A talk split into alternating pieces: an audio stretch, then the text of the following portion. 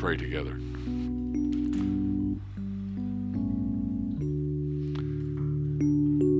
Father, we come to open the scriptures now, and it is our desire that your word would speak deeply into our souls. We pray that you will shape us, that you will fashion us, remake us into the image of our Savior, the Lord Jesus. And we pray that you'll visit our young ones downstairs and people in this room, others who are watching us from afar. Will you draw them to yourself, Lord Jesus? Subdue their hearts. Give them faith and repentance. May they call upon your saving name, for we ask in the name of Jesus. Amen.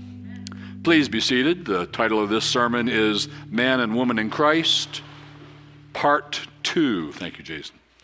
Man and Woman in Christ, Part 2. And we began Part 1 by asking why are, why are we even doing this series? Why are we thinking about masculinity and femininity, man and woman in Christ?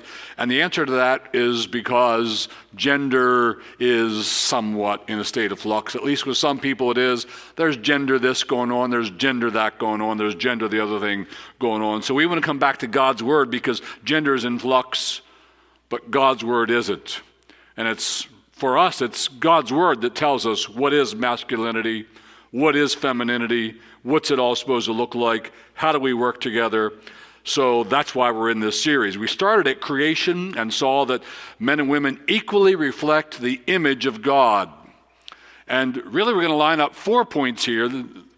That was the first of the four. We're going to line up four points that are intended to say, look, folks, in all the ways that most matter, men and women, male and female, we're equal. It's level ground. We're the same. Yes, there are differences. Those will come later. Uh, maybe they get woven in some of the equal parts too, but for the most part, men and women are, are the same in all the things that really matter. We equally, for example, we equally reflect the image of God. Now, here's new material men and women are equally responsible for the mission. For the mission. We're equally responsible for the mission. What's the mission? We are here on the planet to do something. We're, we're here on the planet with some responsibilities that God gave us. God said, This is why I've created you, this is why I've put you on the earth. It's good to know why God created us, why He put us on the earth. There's a mission. There's actually an Old Testament version of it, and there's a New Testament version of it. And we're equal in responsibility in that mission. Let's look at it in the Old Testament version. It's found in Genesis chapter 1, verse 28. And God blessed them. Notice everything we're going to see in this verse is about them, it's about both of them, male and female. And God blessed them. And God said to them, the man and the woman, Be fruitful and multiply and fill the earth and subdue it. Let's stay right there a minute. So this is this is part of the mission. And it's given to them equally. There's no difference here. It's equal. The man has this mission and the woman has this mission. And together, working together, they are to be fruitful and multiply. So you have some, and they have some more, and they have some more, and they have some more. But it's not just kids, it's also trees and fields and businesses and medicine and everything else. Be fruitful and multiply and fill the earth and subdue it. By the way, have we filled the earth? That's a question that isn't answered by the Bible, but people giving their best guess now say we've got about 7 billion people on the planet. They believe that in coming years it'll get up to about 10 billion, at which point they're saying for these reasons it'll level off and stay about there for a long, long time. Well, that's what they're predicting. We'll see. But however many billions are on the planet, this is what we're there for. This is our, our mission. We're to be fruitful, multiply, fill the earth, subdue it. Rest of the verse. And have dominion over the fish of the sea and over the birds of the heavens and over every living thing that moves on the earth. So we're here to fill it and rule under it, over it under God. We're like little vice regents ruling in his stead. And men and women are equally responsible for the mission. So, for one of the most important things that's going on on the planet, the man cannot say to the woman, I have no need of you. And the woman cannot say to the man, I don't need you. No, we're, we're really very, very dependent on each other, and we're equal in responsibility for this mission. Different roles. Here's her part in it, here's his part in it, but, but equal and responsibility. There's a New Testament version, I'm not putting the verses up for you, but a New Testament iteration of that Old Testament mission. And the mission is the great commission. The new mission is be fruitful and multiply and fill the earth with believers. It's make disciples of every nation, baptize them, and teach them. That's the mission we're really on now. And men and, e- and women are equally given that mission. It's given to the church. It's not given to the men of the church, it's not given to the women of the church. Though I want to say, here's my guess. I think it's better than a guess, but we'll call it a guess. I would say, I'd hazard a guess that women are way more effective in, women are bearing way more fruit in the new covenant version of our mission than men. Here's why I say that. We know statistically, this is crazy, we know statistically that most people who come to saving faith in Jesus Christ do it between the ages of 4 and 14. 85% of all people who come to Jesus Christ and say, You're my Lord, you're my Savior, they do it between 4 and 14. Who has the most influence on them between 4 and 14? Men or women? How many think men? How many think women? Yeah. So when it comes to the new covenant version of the mission for which God has us on the planet, I'd have to vote and say women are doing way more toward the fulfillment of that mission than men. And I'm not faulting men for that. I'm saying it's kind of the nature of the beast. It's just the way things work out. We won't get into all that. But here we go. Men and women are equally responsible for the mission. So we equally reflect the image of God. We're equally responsible for the mission. We're equal, equal, equal in the things that are most significant about us and the things that are most important about us. Now, here we come to a third one men and women are equal in their fallenness. Amen? Are men more fallen than women? Some people think so. Are women fallen in a worse way than men? Maybe somebody thinks so. But I think in our day, it's, it's man bashing that's really happening. The men are the problem on the planet. If we could just get rid of men, that would last for one generation. If we could just get rid of men, then the planet would be a better place. But men and women are equal when they're following this. Let's get some scripture on that. 1 John 1 8, and John writes, If we say, if we, men or women, if we say we have no sin, we deceive ourselves and the truth is not in us. So every man has to say, No, I'm a sinner. Every woman has to say, No, I'm a sinner. I'm messed up. I'm messed up. We're all messed up. We're equal in our fallenness. Or again, Romans 3:23, for all have sinned and fall short of the glory of God. All, every man on the planet, every woman on the planet, messed up, fallen, twisted, falling short of the glory of God. Or again, Romans 5:12, Paul writes, "Therefore, just as sin came into the world through one man, and death through sin, and so death spread to all men, anthropoi, the plural version of anthropos, humans, not males, humans, death spread to all humans because all sinned." We all sinned in him and fell with him in his first transgression. So men and women are equal in their fallenness. And again, I'm making this point because, well, it comes up in the Bible, but also because there's this men are the problem thing going on these days. And since I'm one of the, I'm, I'm a guy, um, I'm not real keen about that. Now, I can understand. I can understand why some women might get started that way. I can. You just think about it. Let's think about some crime statistics. Way more violent crimes are committed by men. Way more murders. here's the, here's the rate of incarceration for murder. Well, I'll make you guess the rate. Let's say we have 100 people here, men and women. They've all been incarcerated for murder. How many of them, out of 100, how many are women? Guess. Two, three, five, six. Six point something. We'll round it to six. How many of them are men? About 94. So uh, I can see why women would look at that and say, um, men are the problem on the planet. Incidentally, men and women use different tools for murder. What do you think men use primarily? Guns. What do you think women use? Blunt objects, sharp objects, and poison. That's why I sleep with one eye open. That's why she tastes the food first. But I, I, can see, I can see why women would say men. How many, how many wars in history have been started by women?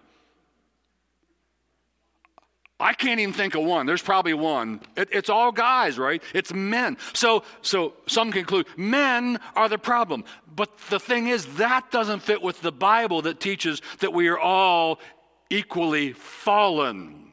In other words, you, my dear sisters, must never look at a man and say, well, what do you expect? It's a man. No, no. You're no better than him, and he's no worse than you.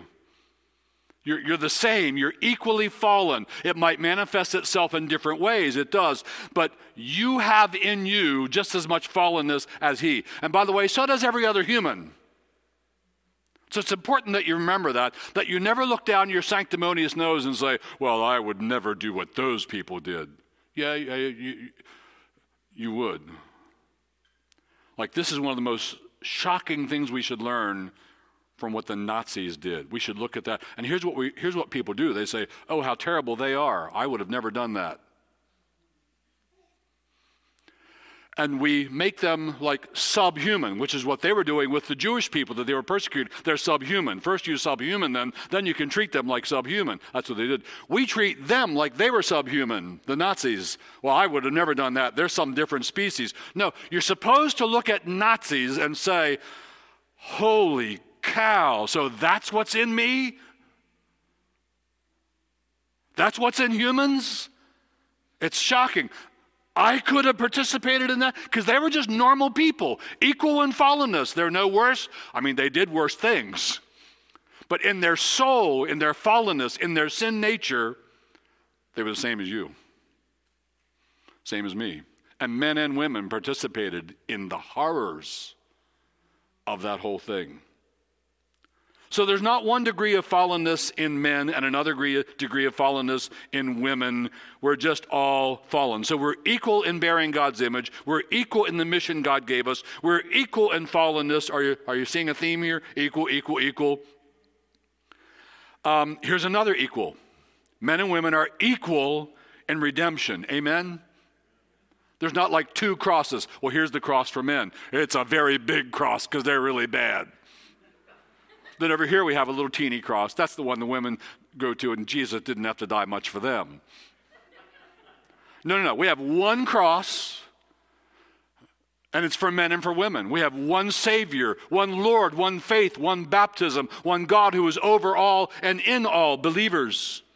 So we are, we are really, really equal in redemption. Listen to what Paul says about that in Romans 10, starting in verse 12. For there is no distinction between Jew and Greek. Now, here he doesn't mention male and female, but you can put any distinction you want in there. Rather than list all the distinctions on the planet, he gave us two. But all the others would fit in here equally. So there is no distinction between men and women when it comes to the cross when it comes to redemption. For the same Lord is Lord of all, bestowing his riches on all who call upon him. For everyone, male or female, who calls upon the name of the Lord will be saved.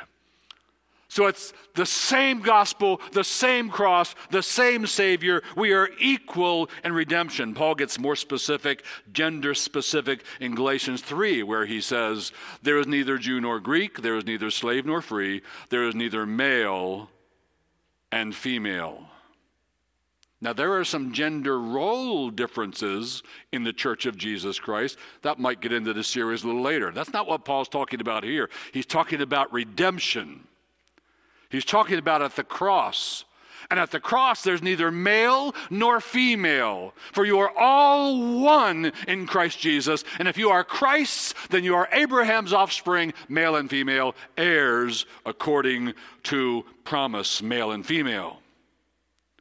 So, all the really important things about us we're equal, equal in God's image, equal in the mission, equal in our fall, equal in redemption, equal in redemption. Salvation is not by grace alone, through faith alone, in Christ alone, for men alone, or for women alone. No, it's by grace alone, through faith alone, in Christ alone, for everybody.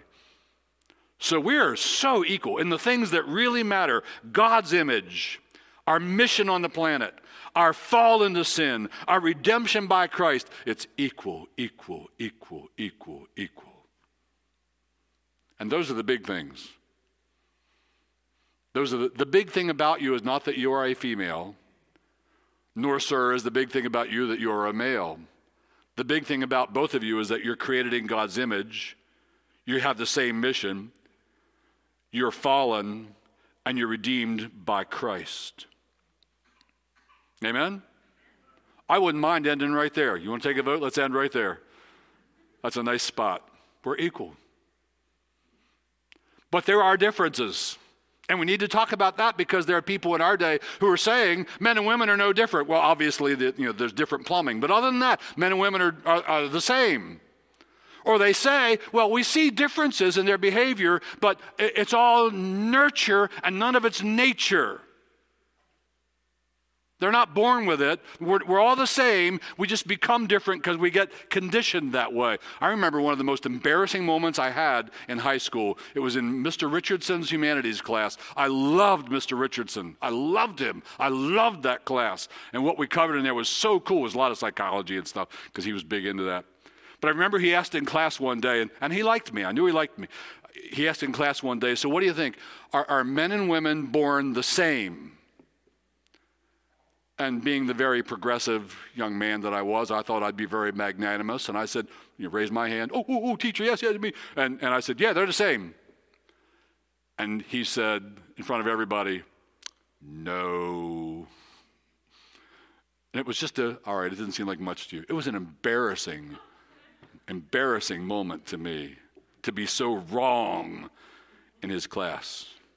Are there any differences? Yeah, I'd like to throw in a whole section here, but I'm not going to, on our physical differences and our neurological differences and our chemical hormonal differences and our psychological and our social and relational and our verbal and our motivational differences and our satisfaction differences. I'll just pause on one of those, the neurological, because I read this book a couple years ago by a neuroscientist, a lady out in California. She wrote one called the woman's brain.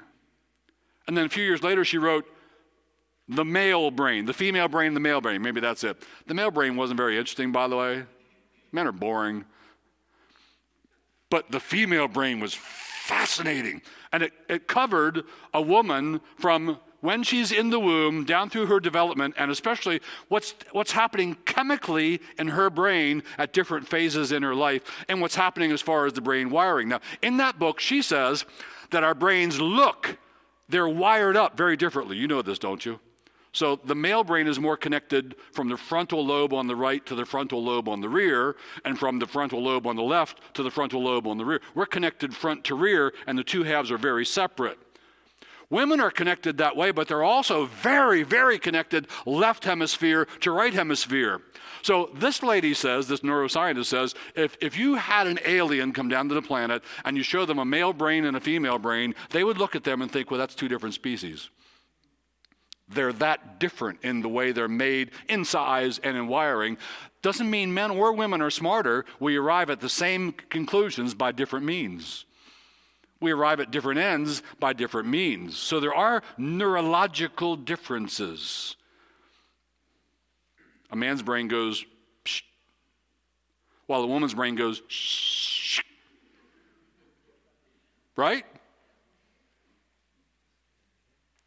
I don't really know this, and I don't want to ruin my marriage by telling telling on us, but but there's this there's this little funny thing that Debbie and I do. We've done it for almost 46 years now, and, and that is I'll ask her a question. This happens over and over and over and over and over. I'll ask her a question. Um, is the door open or is the door shut? What, what's the answer I want? Like open, one word, or shut, one word, one word answer. Uh, listen, when you marry a guy, you need to know this. He'll want one word answers. All right? So I'll ask her, is the door open or shut? Now, in my brain, that's like, here's open and there's shut. And that's it. There's nothing else attached to it. But in her brain, it goes, shh. And this thing lights up over here. And she answers by beginning to tell me the story about that thing. Right? Now, I know this isn't across the board. There are some men who are more that way and some women who are more the other way, but it's the story. So I'm not really big in patience either. I'll just tell you the truth. I'm not. That is not my big department. So, like, I, I just wanted the yes or the no. It's open or it's shut. And she starts telling me the story, and I will sometimes say to her, uh, just answer my question. Yes or no? Just answer my question. And sometimes I'll say, Can you hear the words that are coming out of my mouth? We do this thing and we laugh about it because we've been at this for 46 years. Maybe knowing how neuroscience now studies male and female brains and tells us these things are wired differently. They work differently. And when one topic comes up, one little piece of my brain lights up, but a whole bunch of pieces of her brain lights up, and they're all interconnected. Women are more holistic in their thinking about things. Interesting. So there are differences. Are there any differences in the Bible? Yeah, there are. So we've been seeing same, same, same, same, same. Now we're going to see some difference. Here's where the first difference creeps in. The first place I see it in the Bible, it's this men and women are different in the reasons for their fall. Men and women are different in the reasons for, the, for their fall. Eve fell, there were reasons. Adam fell, there were reasons. They're different reasons. Interesting. So in their in how they sinned and why they sinned and what brought them to the sin, they're different. So here we start, we get a peek at, we start learning about differences between men and women as seen in the Bible. Let's start with Eve. Why did Eve fall? Why did she fall? I'm looking at all the Eves. Why did your great grandma, grandma, grandma, why did your mama, mama, mama, why did she fall? What went wrong?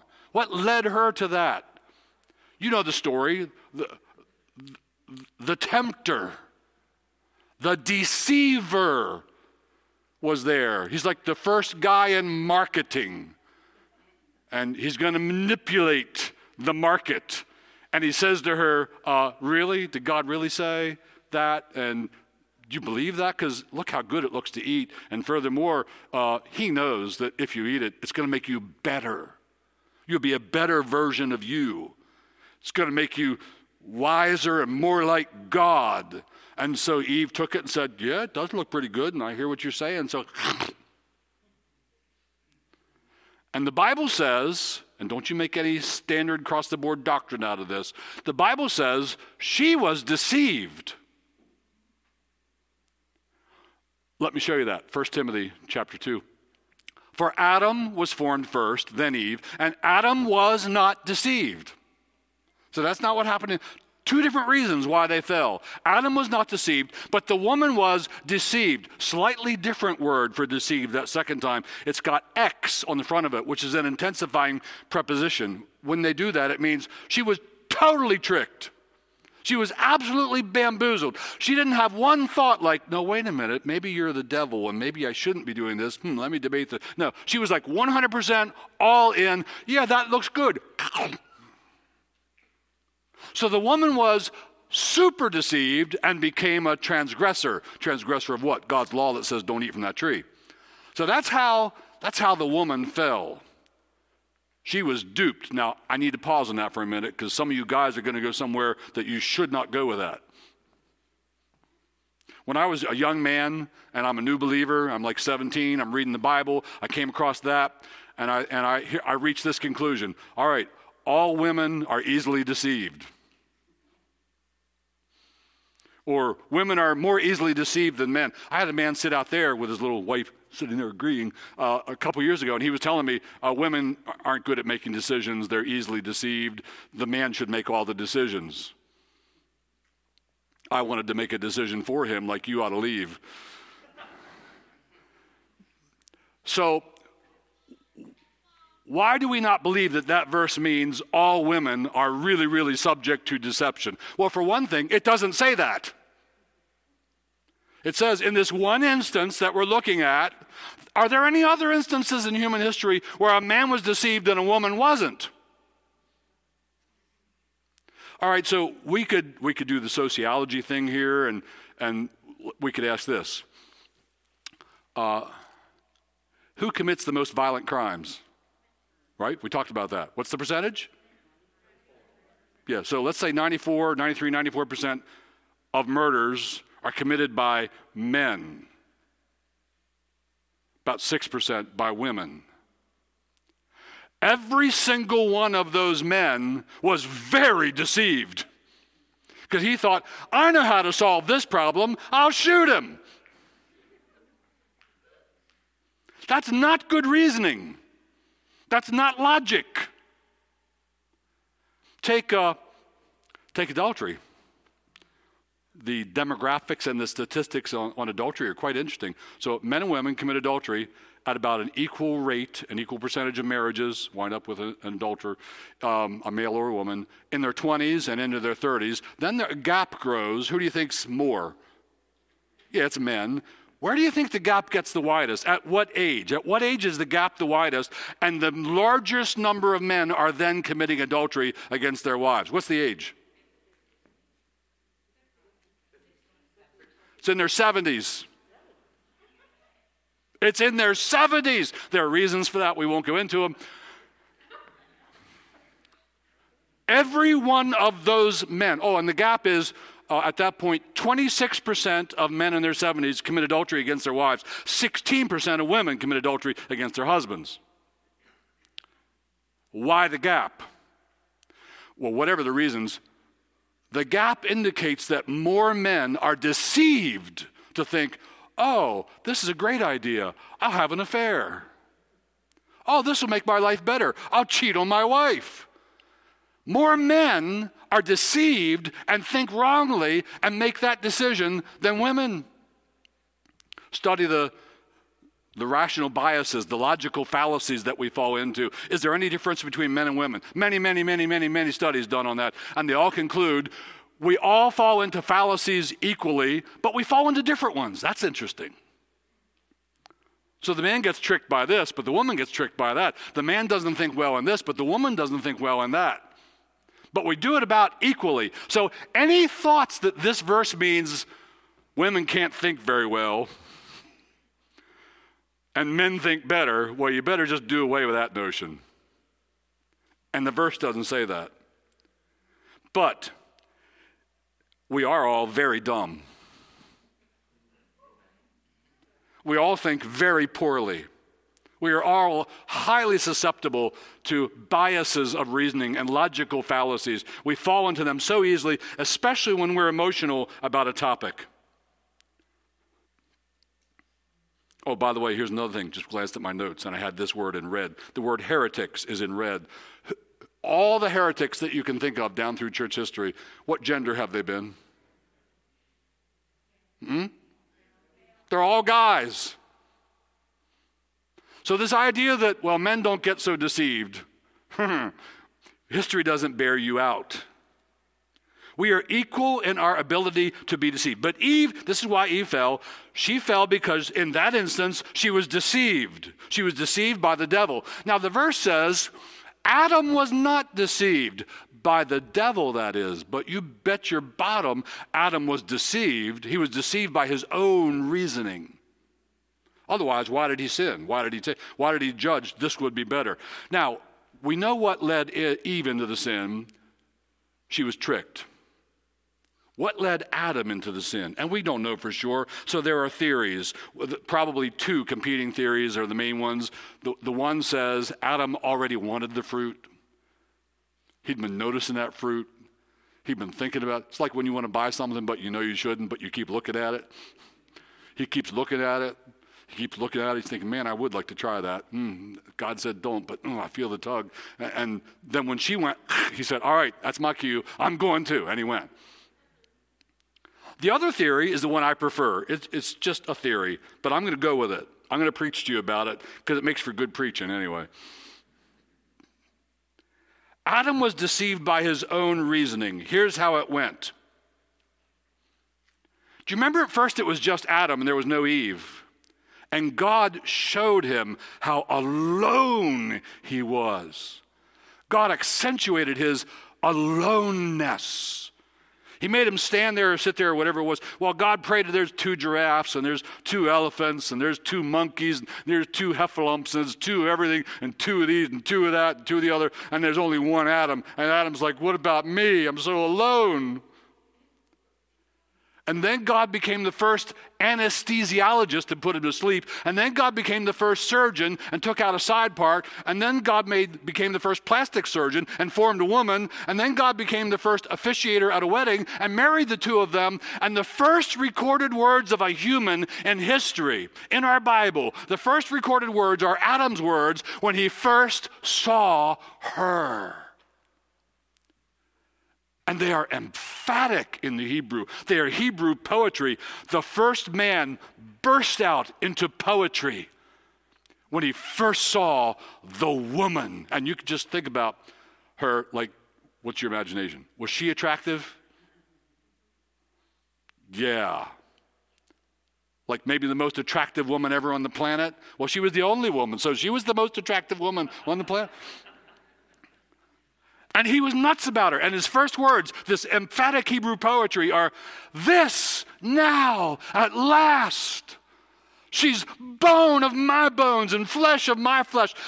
I'll call her woman in the Hebrew. It's Ish. She's Isha and he's Ish. I'll call her woman because she's made from man. And God says, for this reason, they'll be joined together and cleave to one another and be husband and wife. But Adam is emphatic. He's infatuated with this woman. He's nuts about this girl. He's crazy about her. And now she took the fruit and plunged herself into rebellion against God and death. God said, In the day you eat of it, you'll die. And they died spiritually, and they began physical death. And she took the fruit and went,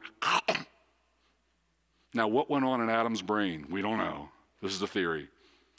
But Adam obviously did some thinking. You know how you think real fast and you make a decision and boom, and you go. He, he did that.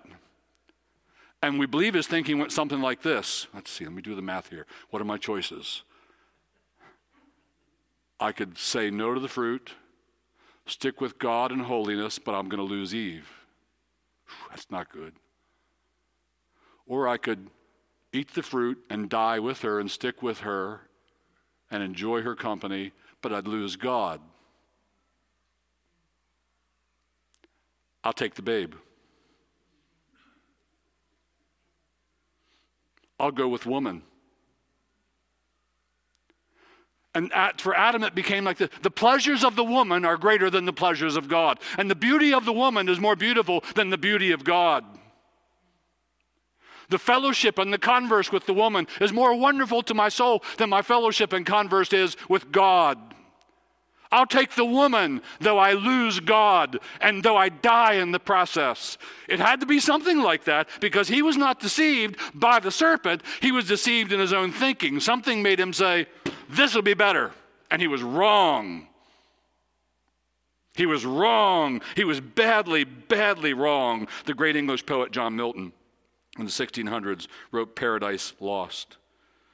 And in one part of it, Adam is speaking to Eve, and here's what Adam says to Eve. He's contemplating the fall.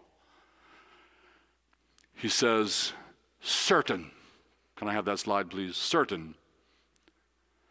Here's Adam to Eve. Certain. My resolution is to die. Here's why. How can I live without thee? How forego thy sweet converse and love so dearly joined to live again in these wild woods forlorn? Milton has Adam saying to Eve, I can't live without you, baby. I'll leave God and I'll stay with you. A few lines later, he says, I, who might have lived and enjoyed immortal bliss, yet willingly chose rather death with thee.